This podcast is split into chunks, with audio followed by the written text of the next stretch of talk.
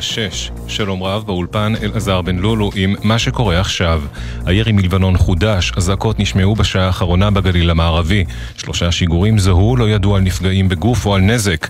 בתגובה חיל האוויר תוקף את מקור הירי בשטח לבנון, חיזבאללה נטל את האחריות. ובדרום צבע אדום נשמע לפני שעה קלה בנחל עוז. צה"ל מפרסם שלוחמי צוות הקרב של חטיבה 5 בפיקוד אוגדת עזה השמידו מאות תשתיות טרור, עמדות שיגור ואמצעי תצפית במרחב שכונת חירבת אחזיה. השכונה צפופה ומורכבת ממבנים אזרחיים. בתוך מבנים אלו ובכסות האזרחים חמאס הקים והשמיש מאות תשתיות טרור. כתבנו הצבאי דורון קדוש מציין כי תשתיות אלה במרחק קילומטר מהגבול סייעו לחמאס בביצוע מתקפת השבעה באוקטובר על הקיבוצים ניר עוז, נירים ועין השלושה. בתוך כך השר גנץ, בהצהרה שנתן בשעה האחרונה, בחלק גדול משטח הרצועה אין היום שלטון חמאס, לאזרח העזתי אין כתובת שלטונית אמיתית. אני מבקש לעדכן אתכם היום איפה אנחנו עומדים במלחמה בכל הזירות ובכל ההיבטים. ההישגים של צה"ל הולכים ומצטברים, פיר אחרי פיר, מפקדה אחרי מפקדה. בחלק גדול משטח הרצועה אין היום שלטון חמאס אפקטיבי. מוסדות הציבור הוחרבו, הוא לא מספק שירותים של חינוך או רפואה, אלא דרך ארגונים בינלאומיים. לאזרח העזתי אין כתובת שלטונית אמיתית. וברקע הדברים בתגובה על ההצעה הקטרית החדשה שתוצג הערב לחברי הקבינט, לפיה יש לשחרר את כל החטופים, ובתמורה ישראל תיסוג מרצועת עזה והצמרת של חמאס תוגלה. מירב לשן גונן, אמה של רומי גונן, שנחטפה לעזה מהמסיבה ברעים, מספרת ביומן הערב האסטרטגיה צריכה להישאר בידי מי שמכיר את התנאים בשטח. אנו נותנים את האמון בצוות המשא ומתן שלנו. בתוך כך, בשעה זו נערכת ברחבת הכותל המערבי עצרת תפילה בשיתוף בני ובנות משפחות החטופים והרבנים הראשיים לישראל. ייתן אדוני את אויבינו הקמים עננו נגפים לפניהם. הקדוש ברוך הוא ישמור ויציל את חיילינו מכל צרה וצוקה ומכל נגע ומחלה. ישלח ברכה והצלחה בכל מעשי ידיהם. ידבר שונאינו תחתיהם. אמן. כתבנו יואל איברים מעדכן כי הערב בשעה שמונה תתקיים עצרת תפילה נוספת להשבת החטופים ולשלום חיילי צה"ל בכיכר החטופים בתל אביב. הקיצוץ הרוחבי במשרדי הממשלה, נוכח ההחלטה על קיצוץ של 160 מיליון שקלים בחינוך, שר החינוך יואב קיש הביע התנגדות נחרצת בריאיון עם ירון וילנסקי. קיבלנו רק היום את דרישות אגף תקציבים לקיצוץ במשרד החינוך. מעבר לקיצוץ שהם רוצים בכל המשרדים, יש קיצוץ נוסף של 860 מיליון שקלים בתקציב המשרד. המשמעות היא פגיעה קשה מאוד בכל המארג החינוכי של מדינת... כתבתנו לענייני חינוך יובל מילר מציינת שמדובר בקיצוץ בסך 860 מיליון שקלים שהיו מיועדים לנוער בסיכון, תנועות נוער, צוותי ייעוץ, כפרי סטודנטים, פנימיות ועוד. 85 חברי כנסת חתמו על הפנייה להדיח את עופר כסיף מהכנסת. לראשונה במדינת ישראל הכנסת עשויה להדיח את אחד מחבריה. מדווח כתב התחום הפוליטי שחר גליק. 85 חברי כנסת חתמו על המכתב הקורא להדיח את כסיף, שאמר שישראל נוקטת בצעדים למחיקת האוכלוסייה בעזה. כעת ידונו בעניין חברי ועדת האתיקה ויחליטו לצד המלצת הייעוץ המשפטי האם להעלות את העניין למליאה. בלשכת חברי הכנסת עודד פורר שיזם את ההדחה מאמינים שארבעת חברי ועדת האתיקה ויושב ראש הכנסת אוחנה יצטרפו לחותמים וכך יגיעו ל-90 חברי הכנסת הדרושים למהלך. אם זה יקרה זו תהיה ההדחה הראשונה אי פעם של חבר כנסת באמצעות הצבעה במליאה. התחזית, הערב הגשמים יתחזקו ויתפשטו עד לצפון הנגב מלווים בסופות רעמים בודדות. מחר צפוי גשם מקומי לסירוגין קיים חשש קל משיטפונות במדבר יהודה ובים המלח. מדרום הארץ יוסיפו לנשב רוחות ערות וייתכן אובך. אלה החדשות.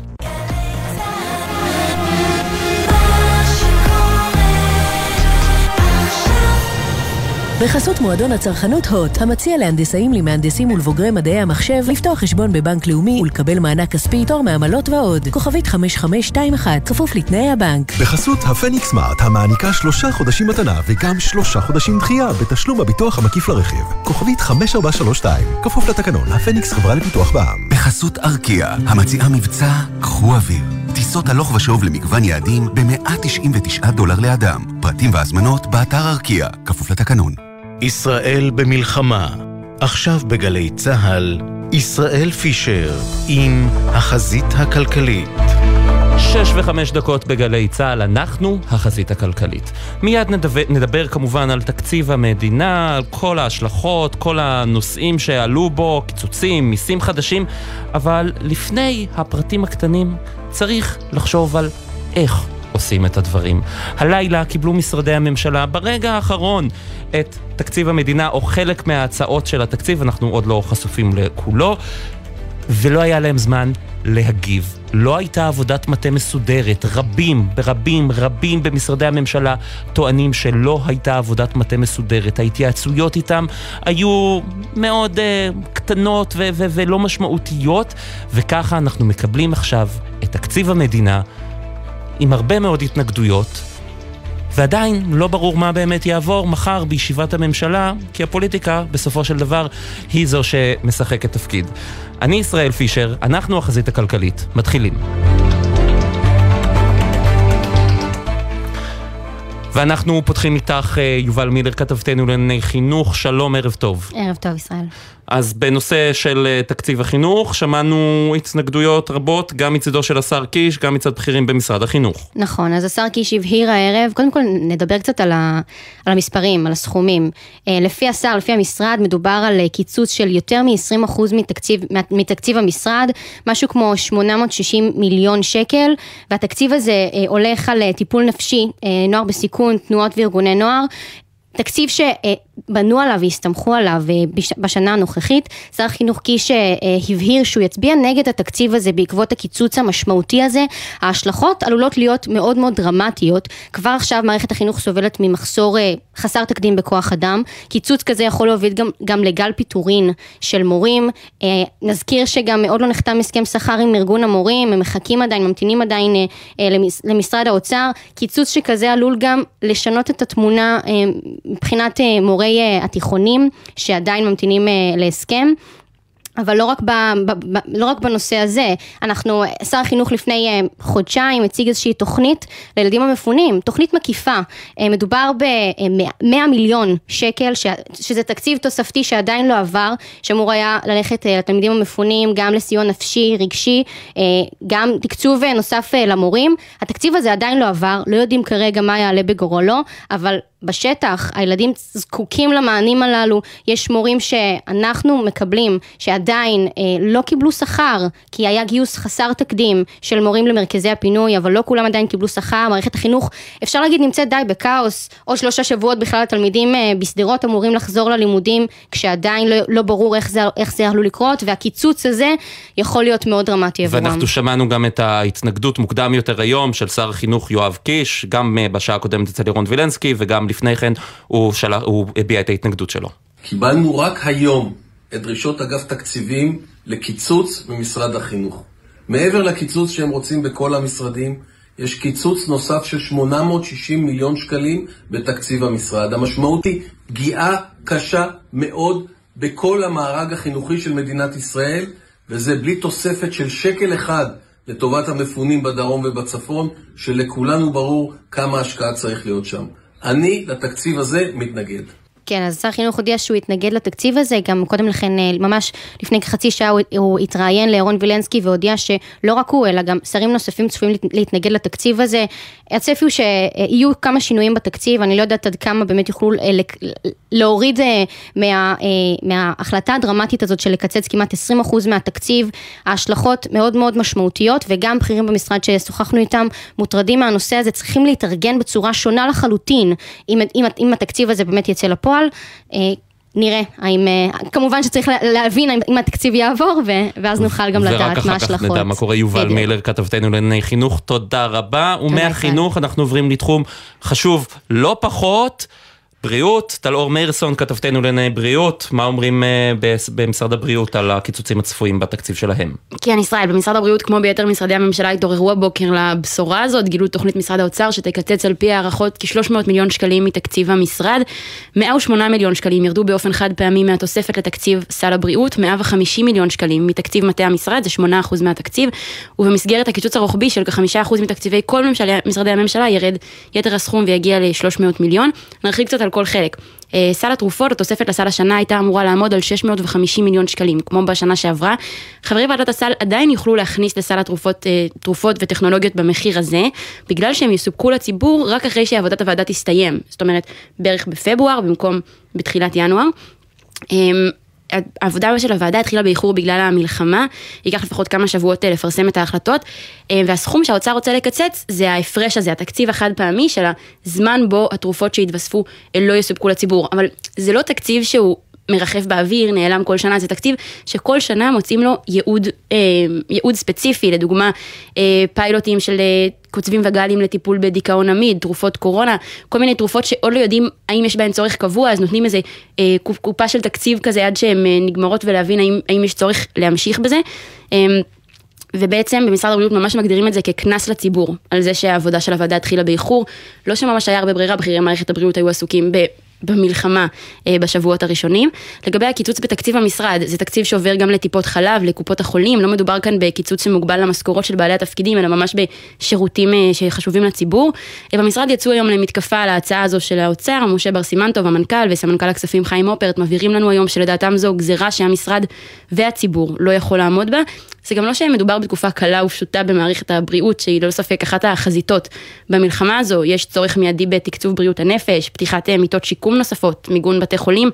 אנחנו יכולים רק לדמיין איך מצב בריאות הנפש ייראה כאן בעוד כמה שנים, אם לא יוכשרו כבר עכשיו יותר אנשי טיפול, וטיפולים יהיו זמינים ככל הניתן כדי לצמצם תופעות כמו פוסט טראומה, אבל הקיצוץ הזה בעצם דורש מהמשרד לחזור אחורה ולהילחם עוד על הבסיס. כן, בהחלט אה, שורה של אה, גזרות, כמו שאמרו בכירי המשרד, גזרה שהציבור לא יוכל לעמוד בה. טלור מאירסון, כתבתנו לענייני בריאות, תודה רבה. תודה. אילי זילברברג, כתבנו לענייני תקשורת, אנחנו עוברים אליך, שלום, ערב טוב. שלום ישראל. כן, אה, הצעת הקיצוץ מגיעה גם לתחום השידורים, ובקרוב אם אה, הצעת האוצר תתקבל, מערך עידן פלוס שמאפשר קליטה חינם של שידורי הערוצים הבסיסיים, כמו ערוצי כאן, 12, 13, 14 ועוד, ייסגר. באוצר טוענים שעידן פלוס הוא מערך מיושן, יקר, מוגבל, אין בו ממש צורך לאור העובדה שהערוצים מוצאים דרך יישומונים ובאתרי האינטרנט של אותם ערוצים, ועם התפתחות התחרות בתחום הטלוויזיה מאז שיש אה, חברות סטרימינג בשוק, שממש הרחיבו אותו ואפשרו מתן שירותי צפייה על גבי רשת האינטרנט, טוענים באוצר שה... שהמחירים ירדו בזכות כך ביותר מ-85% ולכן אין שום הצדקה לבזבז תקציב ציבורי על אה, הפצת שידורים באמצעות מערך אה, כמו עידן פלוס. אבל ישראל, זה לא שהציבור לגמרי לא משתמש במערך. לפי נתוני משרד התקשורת, כ-150 אלף משקי בית, שהם אה, כחצי מיליון ישראלים, משתמשים כיום בשירותי עידן פלוס. השר קרעי, שר התקשורת עצמו, תקף בחריפות את משרד האוצר, תקף את הפקידות עם פרסום הכוונה לסגור את מערך עידן פלוס.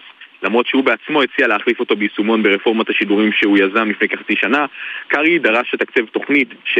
תוכניות שיחזקו את תשתיות הסולר בחירום, דיבר קצת על הקשר למלחמה, על כך שניתן להסתמך על המערך כתחליף אה, לצפייה בשירותי טלוויזיה או דרך האינטרנט במידה והתשתיות האלה נופלות עקב אה, פגיעות אה, תשתיתיות בגלל המלחמה. הוא אמר שפקידי האוצר ממש מנסים לפגוע באוכלוסיות מוחלשות שמשתמשות במערך. גם ברשות השנייה, מפעילת המערך, לא ממש מרוצים מהתוכנית אה, לבטל אותו, דרשו להבטיח בדומה לקארי אה, מערך שיאפשר קבלת מידע בסיסי כגיבוי לחברות הטלוויזיה. אגב, אה, בערוצים המשדרים עצמם לא ממש רצו להתייחס להחלטה, נראה שבינתיים אין נכונות גדולה לבטל את השירות בקרב האנשים שדיברנו איתם, על אף תחליפי חינם כמו אפליקציות שקיימים כבר היום עבורו. אילי זילברברג, כתבנו לענייני תקשורת, תודה רבה. תודה ישראל. עינב קרנר, כתבתנו לענייני צרכנות, שלום, ערב טוב. טוב ישראל. במשרד החקלאות מזהירים שהקיצוצים יובילו לעליית מחירים.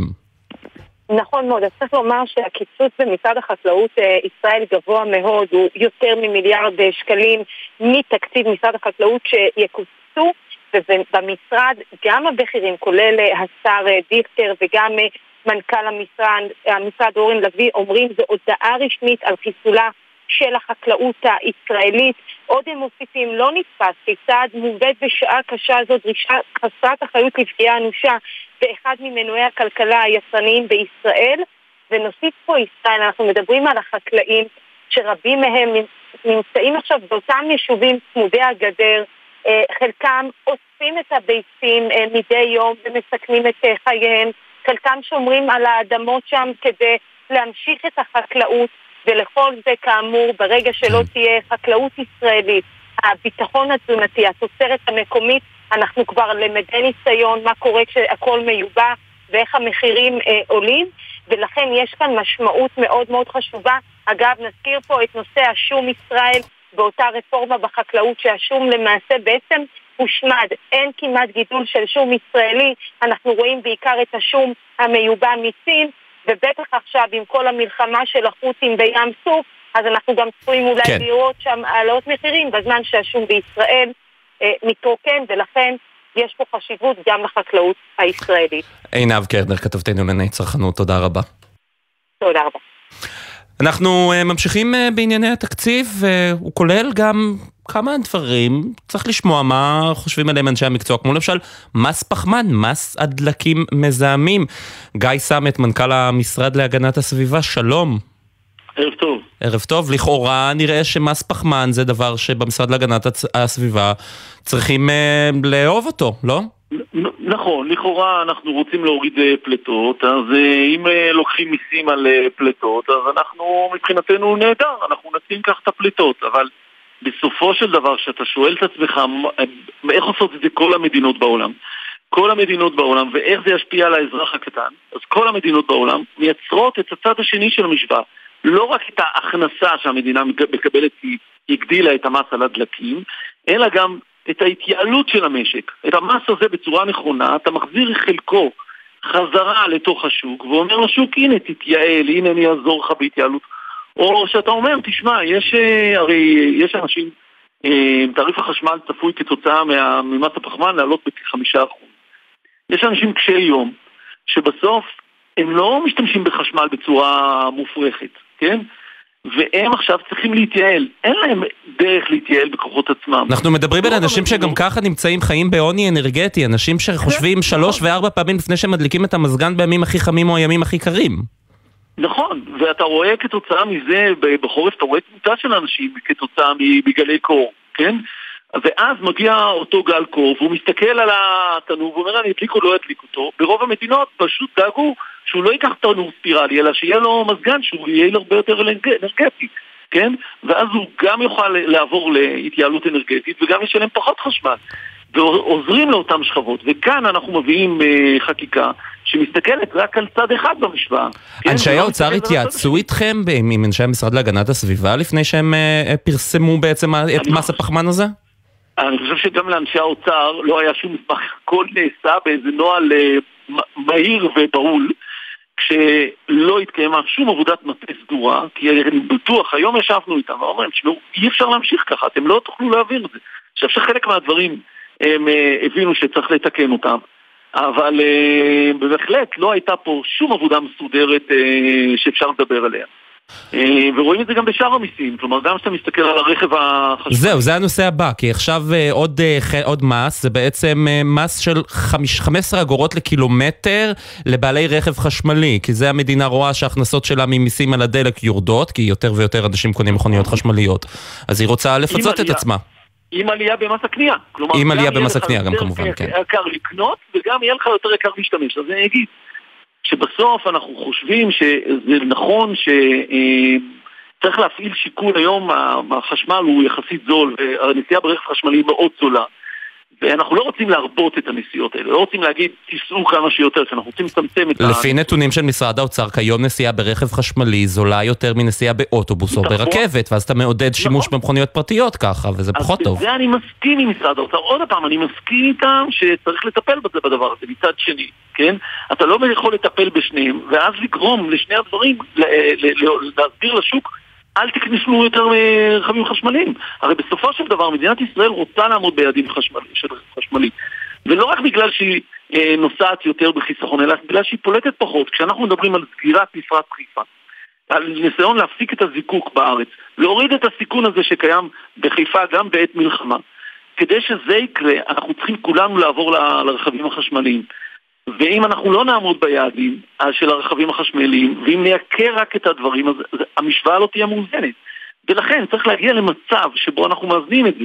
לא רק דואגים לצד ההכנסות ושקופת המדינה גדלה, אלא גם דואגים לזה שיהיו העברות לרכב חשמלי. ומאזנים את הדברים, וכאן נשכח אותו איזון מסוים שנעשה בכל המדינות בעולם. באירופה בוודאי אתה לא יכול בתור יבואן להביא את כל סוגי הרכב שאתה רוצה, אתה צריך לעמוד באיזה ממוצע פליטות. כן? וכאן לא עשו את המנגנון הזה שהוא מנגנון מאזן. אם לא הגעת ליעד, תראה לי מה הצעד שאתה עושה כדי אה, להכניס בחזרה שוב אה, רכבים חשמליים. בשנה האחרונה רכשו בסביבות ה-23% אה, רכבים חשמליים שנכנסו לשוק. אנחנו רוצים להמשיך בחדירת הרכב החשמלי. אנחנו רוצים להטיל מס על הנסועה, אבל... אבל שזה לא יהיה במקום לא תחבורה ציבורית, אלא במקום מכוניות מזהמות. נכון, ואנחנו רוצים לאזן את הדברים, לא רק לדאוג לצד ההכנסה, אלא לדאוג שהשימוש יהיה מושכל וגם ייכנסו עוד אה, רכבים חשמליים. גיא סמט, מנכ"ל המשרד להגנת הסביבה, תודה רבה. תודה רבה. אנחנו נשארים אה, נושא של סביבה ואנרגיה והתקציב. איתך אה, דורית בנט, מנכ"לית אה, החברה לתועלת הציבור אילת אילות, שלום. ערב טוב. ערב טוב. אז התקציב החדש, לראייתך, פוגע בכל מה שקשור בחדשנות באנרגיה. תסבירי. אני אסביר, לתקציב המדען הראשי בתחום האנרגיה לפחות, תקציב שנתי של 100 מיליון שקל, אוקיי? תקציב כל כך קטן שמייצר כל כך הרבה. אתן לך דוגמה, יש לנו חברה בשם אפולו פאוור, התחילה מכלום, תוך עשר שנים הקימה מפעל בישראל, הוא יושב בצפון ומייצר. אנחנו מדברים על חברה כמו אביישן, שהיום פועלת בארצות הברית, התחילה ממאות אלפי שקלים מהמדען הראשי. אנחנו מדברים על סינרג'י, חברת אגירה באבץ ואלומיניום, שהקימה פס ייצור בישראל, את לא דיברת על אלה שמוכרים בעולם. זאת אומרת, ויש עוד ועוד ועוד, זאת אומרת, אותם כספים של המדען הראשי, המועטים האלו, הם קטליזטור להבאה של מיליונים ומיליארדים למדינת ישראל. עכשיו, ואנחנו השורש... מדברים בחברות, רק צריך להבהיר, אנחנו מדברים על חברות שבאמת מפתחות פתרונות משמעותיים לאנרגיה נקייה, חדשה, ירוקה. חד משמעית, חד משמעית. אני לא אלאה את, ה, את השומעים בכל הטכנולוגיות ועל מה מדובר, אבל בגדול, היום העולם מבין שהוא צריך לעבור לאנרגיה נקייה ומבוזרת. האתגרים הטכנולוגיים הם עצומים.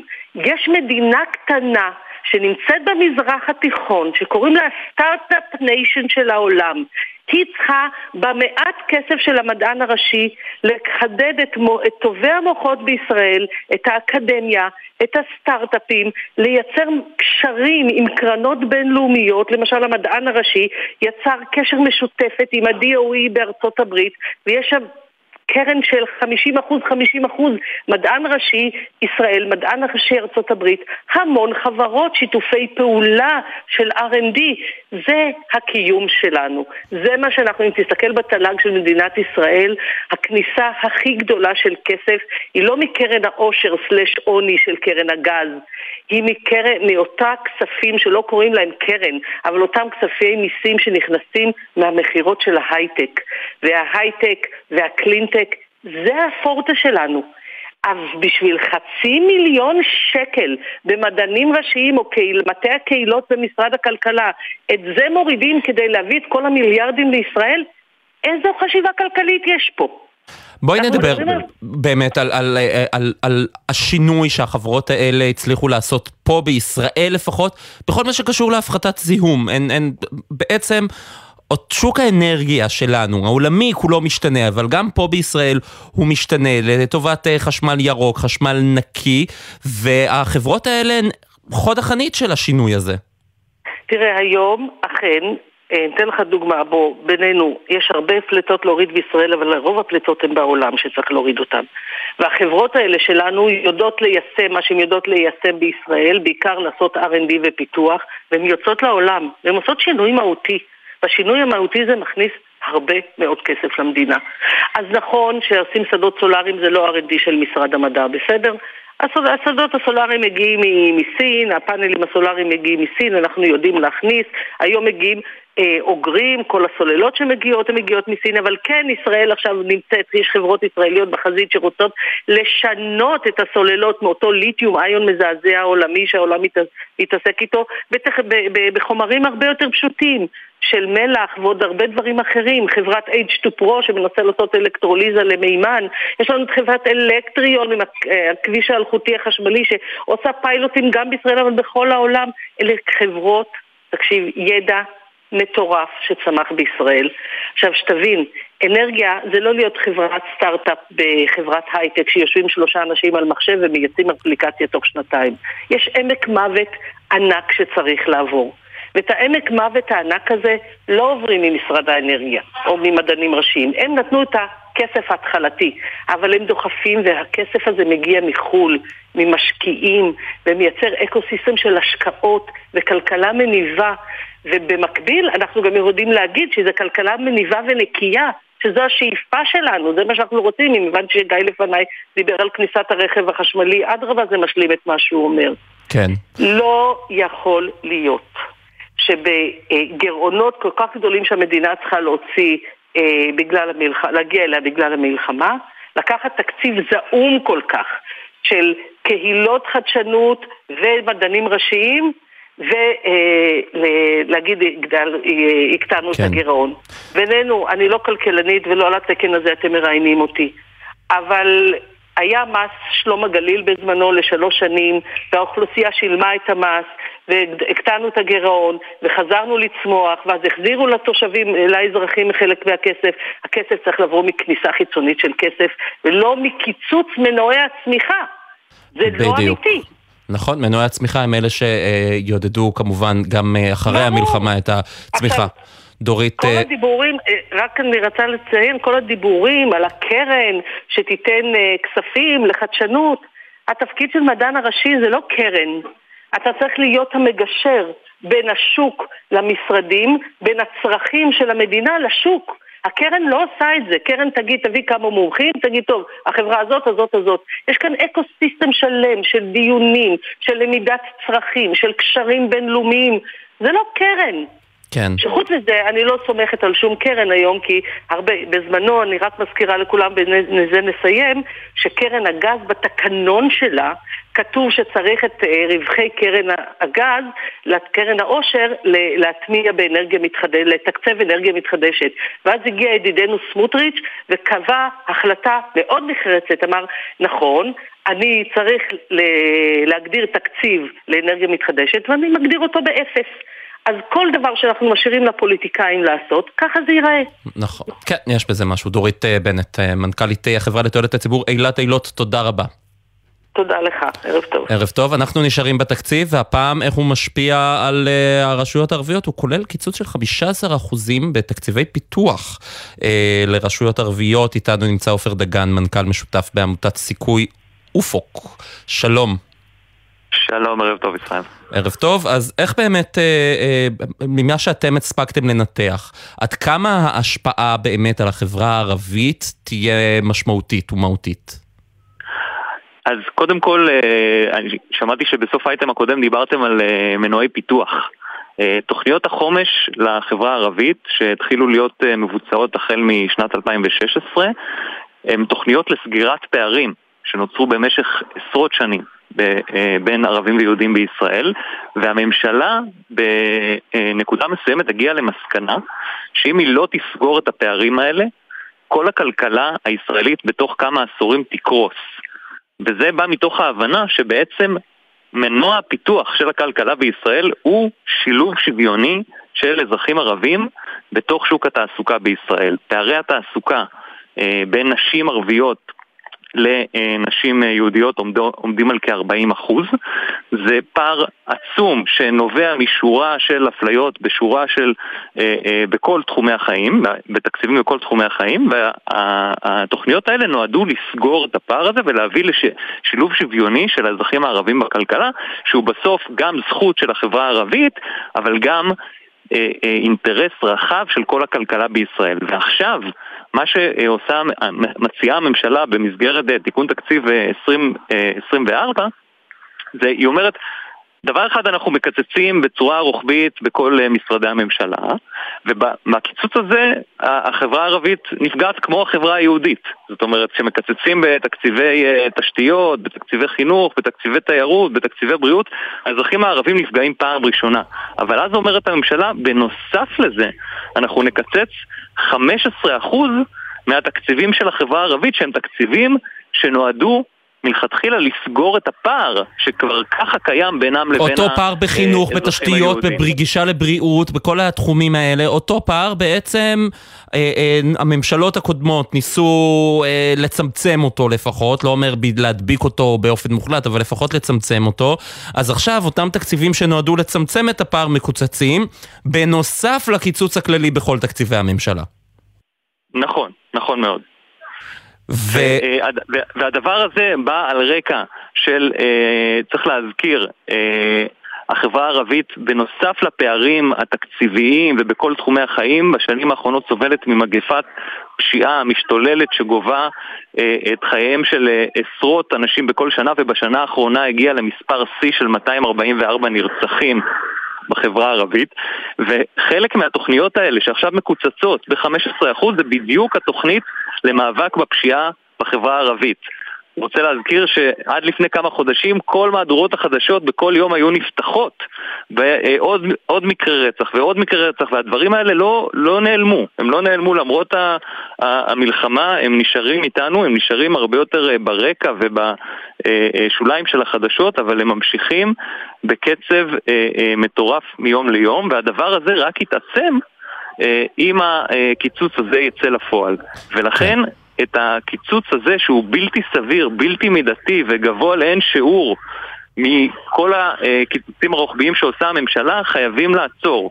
זאת אה, אה, תהיה בכייה לדורות אם הממשלה עכשיו תעצור את תוכניות החומש, זה יהיה פגיעה חמורה גם באזרחים הערבים שהם גם ככה מופלים אה, ביחס לאזרחים היהודים, וזאת תהיה פגיעה חמורה גם בכלכלה בישראל, וזאת תהיה גם פגיעה מאוד מאוד חמורה במערכת היחסים בין אזרחים לערב, ערבים אה, ליהודים ובין אזרחים ערבים למדינה, שגם ככה היום נמצאת במצב מאוד מאוד רגיש ונפיץ אה, אה, לאור המלחמה והאירועים של החודשים האחרונים. כן, עופר דגן, אה, מנכ"ל משותף בעמותת סיכוי אופוק, תודה רבה.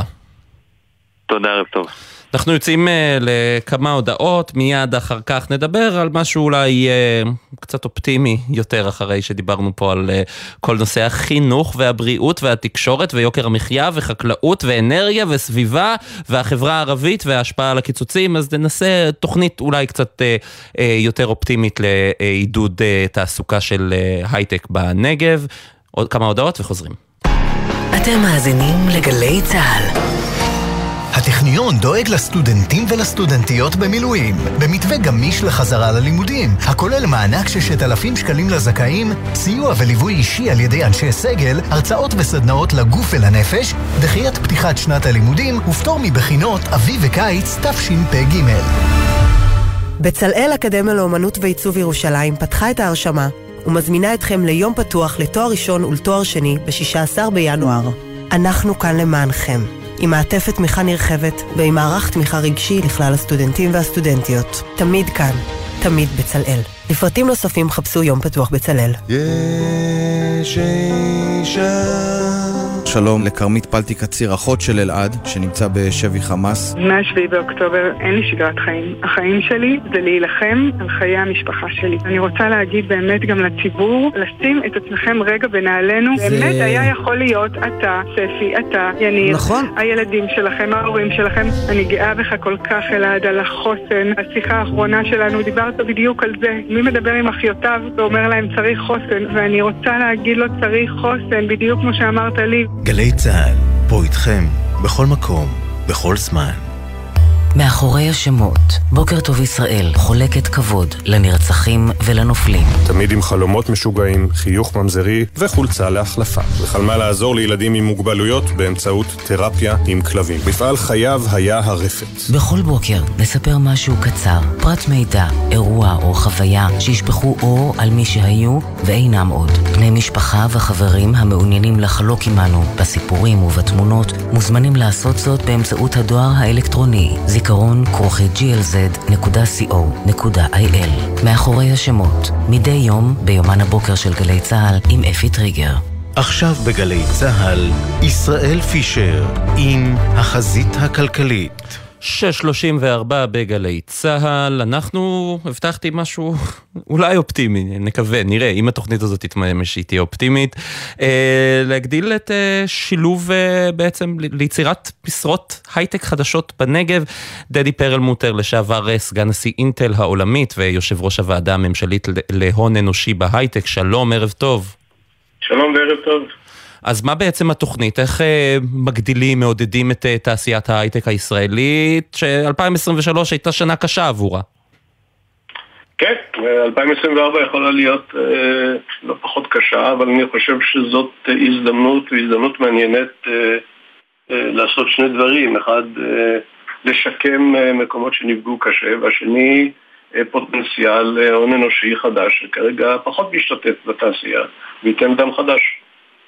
כן, השאלה היא איך עושים את זה, איך אתה בעצם אה, מצליח להביא את הדם החדש הזה וליצור את הביקוש הזה דווקא באזורים אה, שצריכים אה, להשוות אולי תנאים מול מרכז הארץ, ששם יש הרבה משרות הייטק והשכר גבוה יחסית, ולמשוך אנשים דווקא לאזורים אחרים.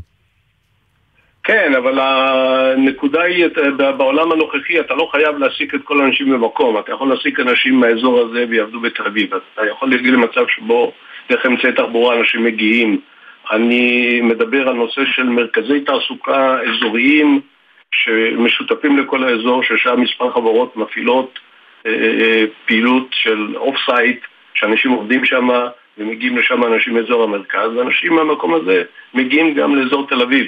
המודלים של עבודה השתנו מאז הקורונה, ואנשים לא תמיד עובדים כל היום, כל יום בתוך המשרד, אלא עובדים ממקומות שונים, ומגיעים מדי פעם למקום המרכזי שבו אפשר ללמוד, לדבר, לשתף פעולה עם אנשים. זו פעילות ארוכה, היא לא קורית ביום אחד, ונדרש הרבה עבודה גם של אה, הסברה וגם של תמרוצים וגם בניית אקו של תשתיות שיאפשרו את הדבר הזה. זהו, אז יש לך שיתוף פעולה מצד המדינה, אה, באמת אה, למשוך אנשים וליצור את אה, אותה, אותו אקו סיסטם של מערכת שתתמוך בתעסוקה איכותית שכזו? זאת עבודה ועבודת תכנון ושל עבודה גם מול גורמי ממשלה וגם מול התעשייה. גם לתעשייה יהיה לא קל, זה לא משהו שהוא פשוט רק תנו לי כסף, ומדובר פה בהכנת תשתיות ומוכנות להקמת תשתיות. למשל אפילו תשתית תחבורתית אה, יותר מהירה ויותר זמינה לאנשים שיוכלו לנוע בשני הכיוונים. האם יש מוכנות בממשלה? אני מקווה וחושב שכן. יש, אה, יש לנו משימה לאומית שכולנו צריכים לשים את הכתף בשביל לתמוך בה. והחברות, חברות עצמן שפועלות בתוך התעשייה, הן, אתה יודע, למרות השנה הקשה שהייתה בתעשיית ההייטק הישראלית ב-2023, הן לא מרימות ידיים והן אול אין בהשקעה ביצירת הון אנושי איכותי פה בישראל. אה, כן, אגב, חברות הייטק אה, בחלקם הלא קטן תמיד עסקו בנושאים האלה ועוסקים גם היום, גם בפעילות שהיא קשורה לפעילות החברתית אה, שלהם וגם בפעילות שעוזרת בסופו של דבר גם בטווח הקצר וגם בטווח הארוך לגבי ההון האנושי שבסוף יבוא ויזין את גופי עבודה. זה נושא של, אני תמיד מדבר על ecosystem, על דברים שמזינים אחד את השני לאורך הזמן והם קריטיים להצלחה. דדי פרלמוטר, אה, לשעבר אה, סגן נשיא אינטל העולמית ויושב ראש הוועדה הממשלתית להון אנושי בהייטק, תודה רבה. תודה רבה לך, ושלום. ערב טוב.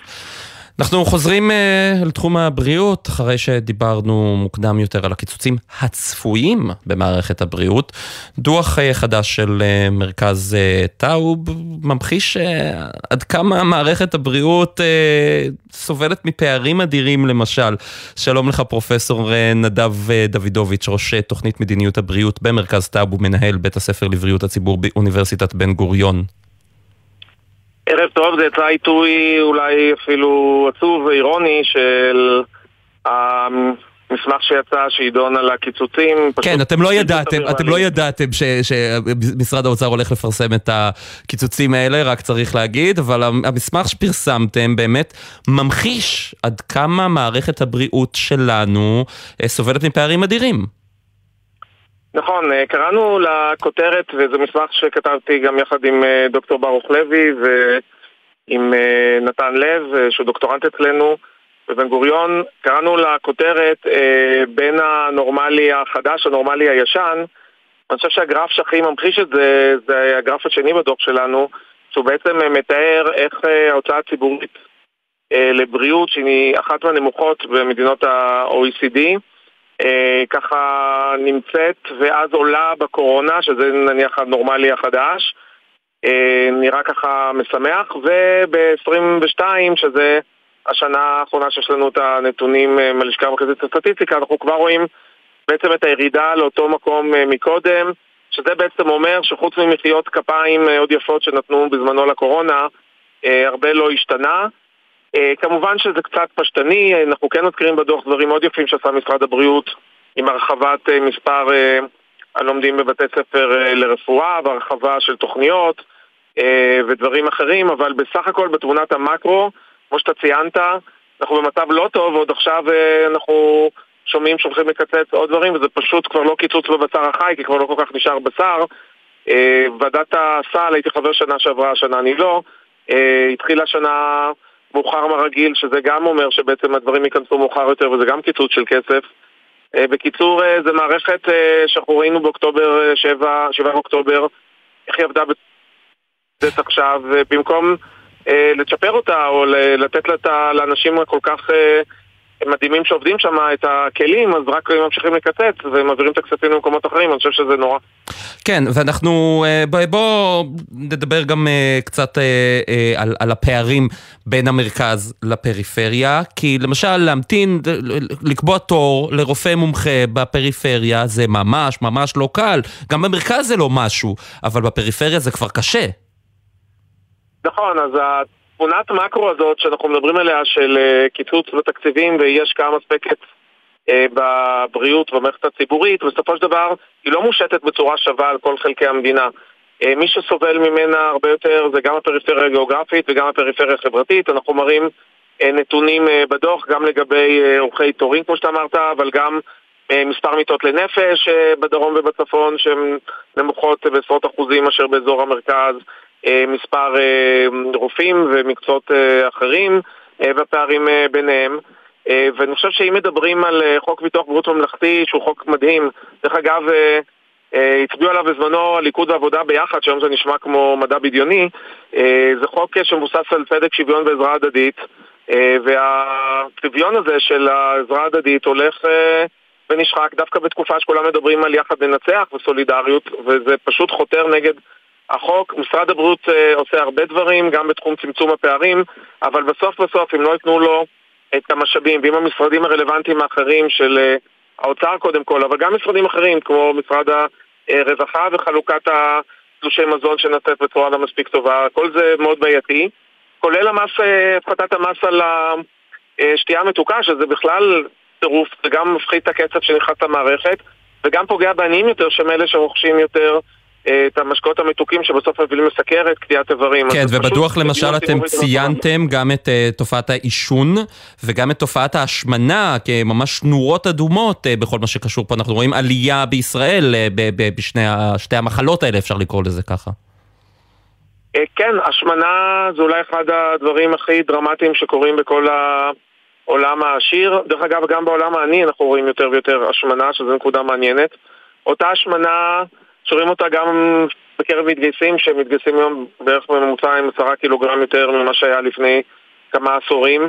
בסופו של דבר יגדלו להיות אנשים עם הרבה יותר תחלואה בסכרת.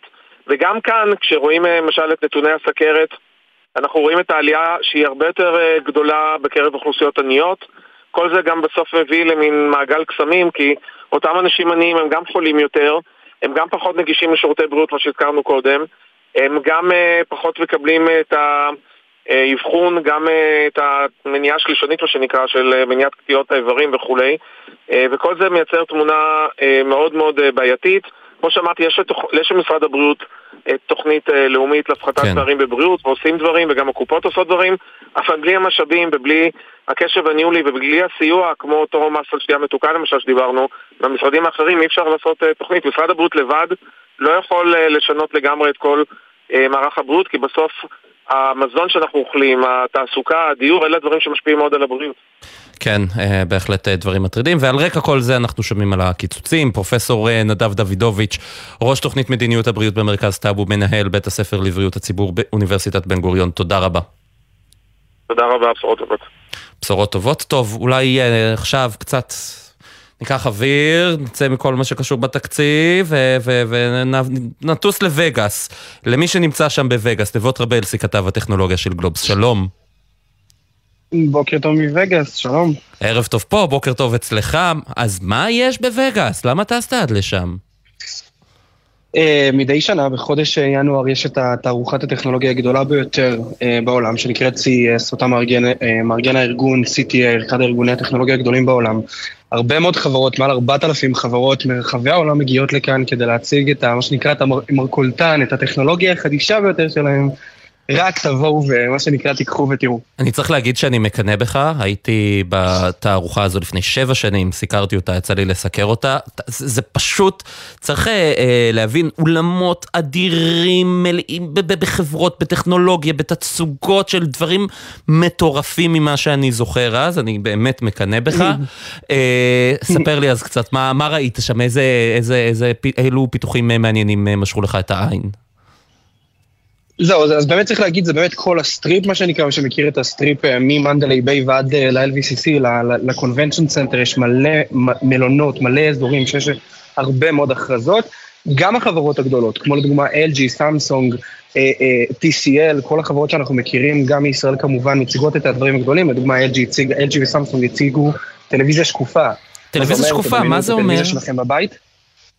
היא שקופה, תדמיין, אה, את הטלוויזיה שיש לך בבית, רק בלי השחור שיש מסביב, שקוף, אתה יכול לראות את הצד השני כשהוא מכובה, אתה יכול אה, ממש לראות את קווי המתאר, אבל לא יהיה את התוכן של בפנים, והם מנסים, לדוגמה LG ממש מנסה, שילבה בין שתי טכנולוגיות, גם טלוויזיה שקופה, וגם טלוויזיה, הם קוראים לזה טלוויזיה אלחוטית, שחוץ מכבל חשמל, אתה לא צריך שום כבל שמתחבר לטלוויזיה ישירות, אלא יש איזה האב חיצוני, מה שיכול לתת קצת יותר חופשיות בבית למי שרוצה. גם סמסונג הציגה טלוויזיה שקופה, אה, נטפליקס לצורך העניין, היה איזה סיפור נורא נורא מעניין, הם הציגו, הם הוציאו טיזר על איזה משקפי מציאות, משקפי מציאות מדומה, שזה היה נראה באמת באמת באמת מוגזם, וכולנו אמרנו, רגע, מה יקרה, מה יקרה, ובסוף הם עשו לנו קטע, ומתברר שזו סדרת טלוויזיה חדשה שהם מוציאים שקשורה אה, אוי, נו, באמת, איזו אכזבה. לגמרי, לגמרי, וכל החברות פה בעצם מציגות את הליינים החדשים שלהם, את הטכנולוגיות החדשות שלהם, וכמובן, מעל ל-1,200 חברות סטארט-אפ קטנות ברחבי העולם ממדינות שונות, שמציגות בעצם את הצעד הבא, את הטרנדים החדשים שלהם. מבינה מלאכותית ועוד ועוד ועוד. ויש גם אה, נציגות אה, מכובדת לישראל שם, נכון? מאוד, אמ, זה, זה מאוד מעניין, קודם כל יש צריך לעשות שני, שני, את החלוקה הברורה, קודם כל יש חברות מאוד גדולות ישראליות שאנחנו מכירים, מובילה, אינובקס, כל החברות האלה הגדולות שבאמת מכל שנה אה, מגיעות לפה, מכריזות כאן את ההכרזות הגדולות שלהן, מהצד השני, כמובן גם אה, אה, כאילו כל החברות האלו, מהצד השני יש חברות קטנות, גם מגיעות מהמשלחת של מכון הייצוא, אפילו משלחות של מדינות אחרות שאיכשהו תקצבו את החברות הישראליות, מגיעות לפה.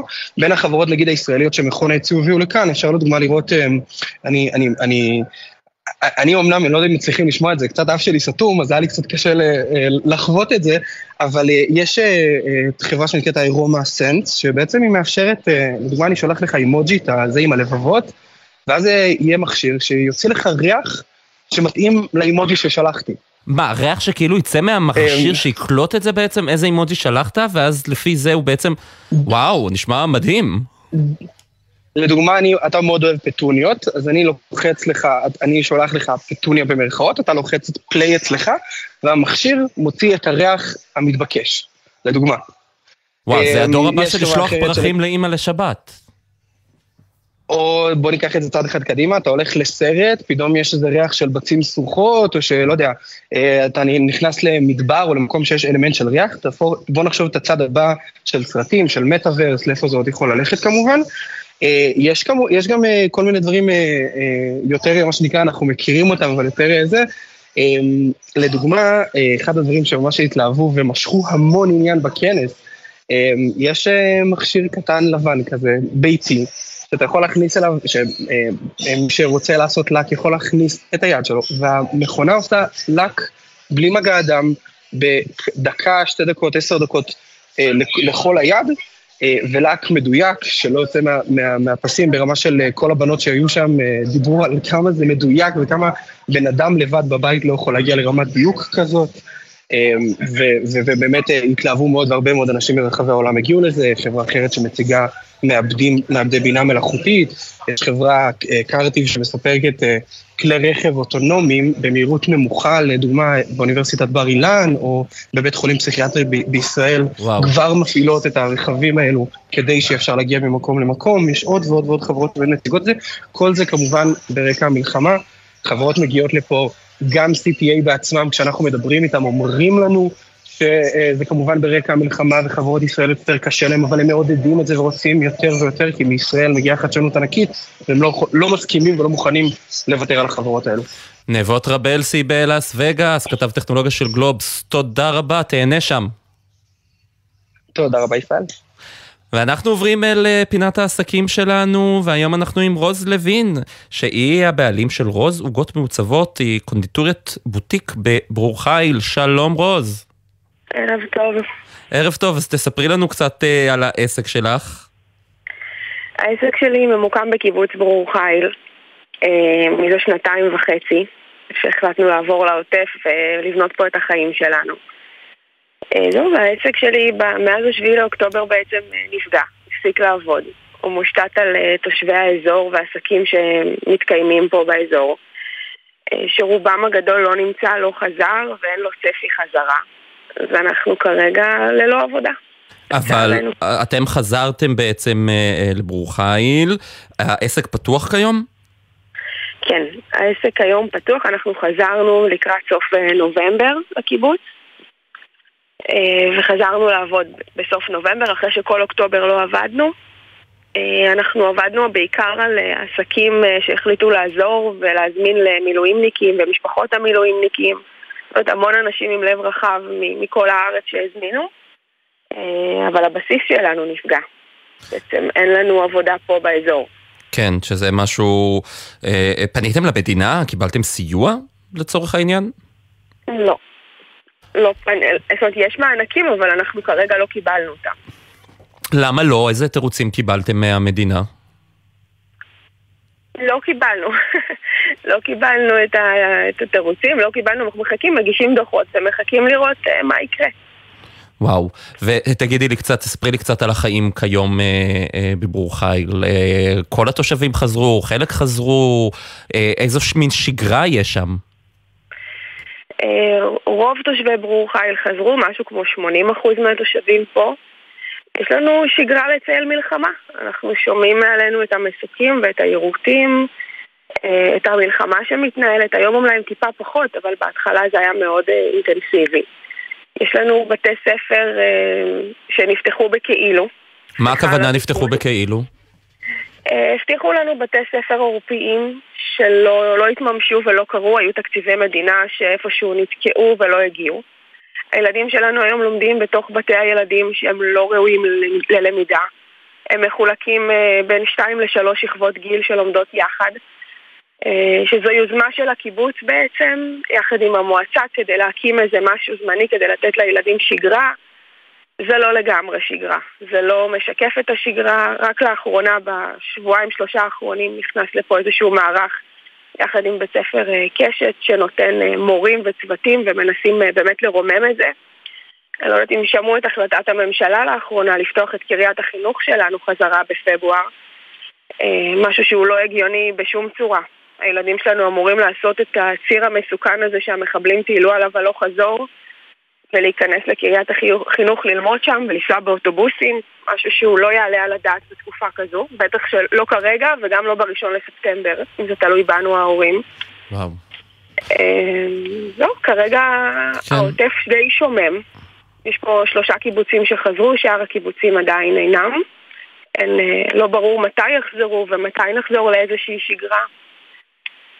כן. מירוק וטבע ומרחבים וכלניות שלאחרונה התחילו לצאת, אנחנו חיים בצל מלחמה. דרום, דרום אדום. אז בואי, בואי תספרי לי קצת על ה, לי ולמאזינים על, ה, על העסק שלך, על העוגות, איזה עוגות את uh, עושה ואיך אפשר להגיע אלייך, לפנות אלייך, מי שרוצה להזמין מכל מיני מקומות בארץ.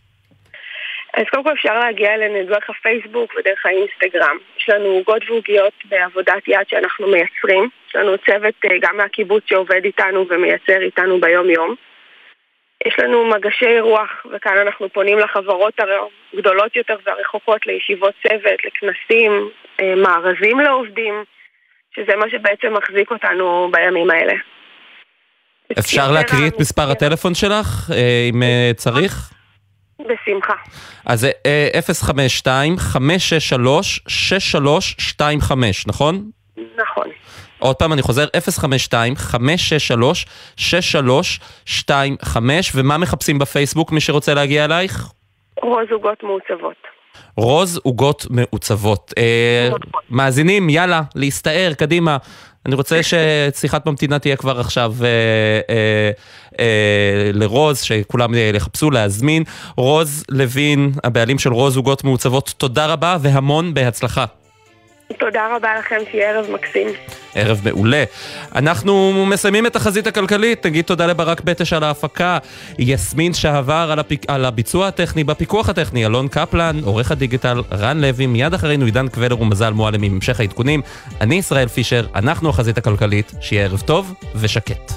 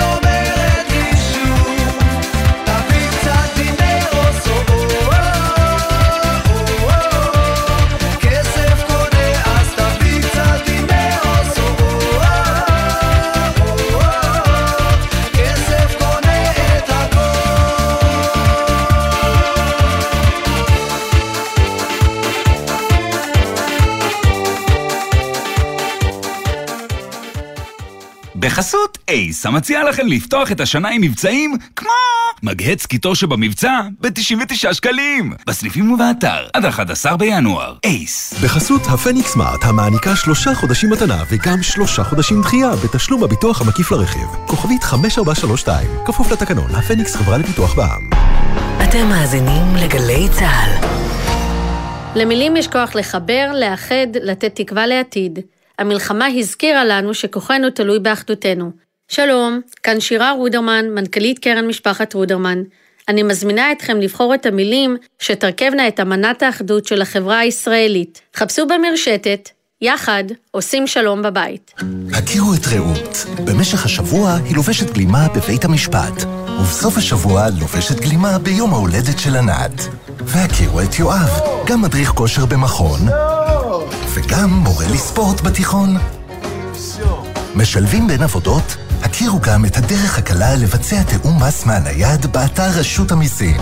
רשות המיסים. הדור הבא של שירותי הדיגיטל כבר כאן. תגיד, אבנר, ראית את החדשות? לא, לא. למה, מה החמצתי בחדשות? המגיש באולפן הציע לתקוף את חיזבאללה, הכתב בצפון המליץ לא לתקוף, הכתב בדרום המליץ לשטח את הרצועה, והמגישה באולפן המליצה לשים עין על איראן. נו, אז מה בעצם היה שם בחדשות? האמת? כלום. הפרעת קשב, מבית גלי צה"ל והאוניברסיטה הפתוחה. אנשי התקשורת משה שלונסקי ואבנר הופשטיין מרימים את המסך של עולם התקשורת, במיוחד במלחמה. בכל זמן שתרצו, באתר וביישומון גל"צ גלגלצ, ובכל מקום שאתם מאזינים להסכתים שלכם. מיד אחרי החדשות, עידן קבלר ומזל מועלם.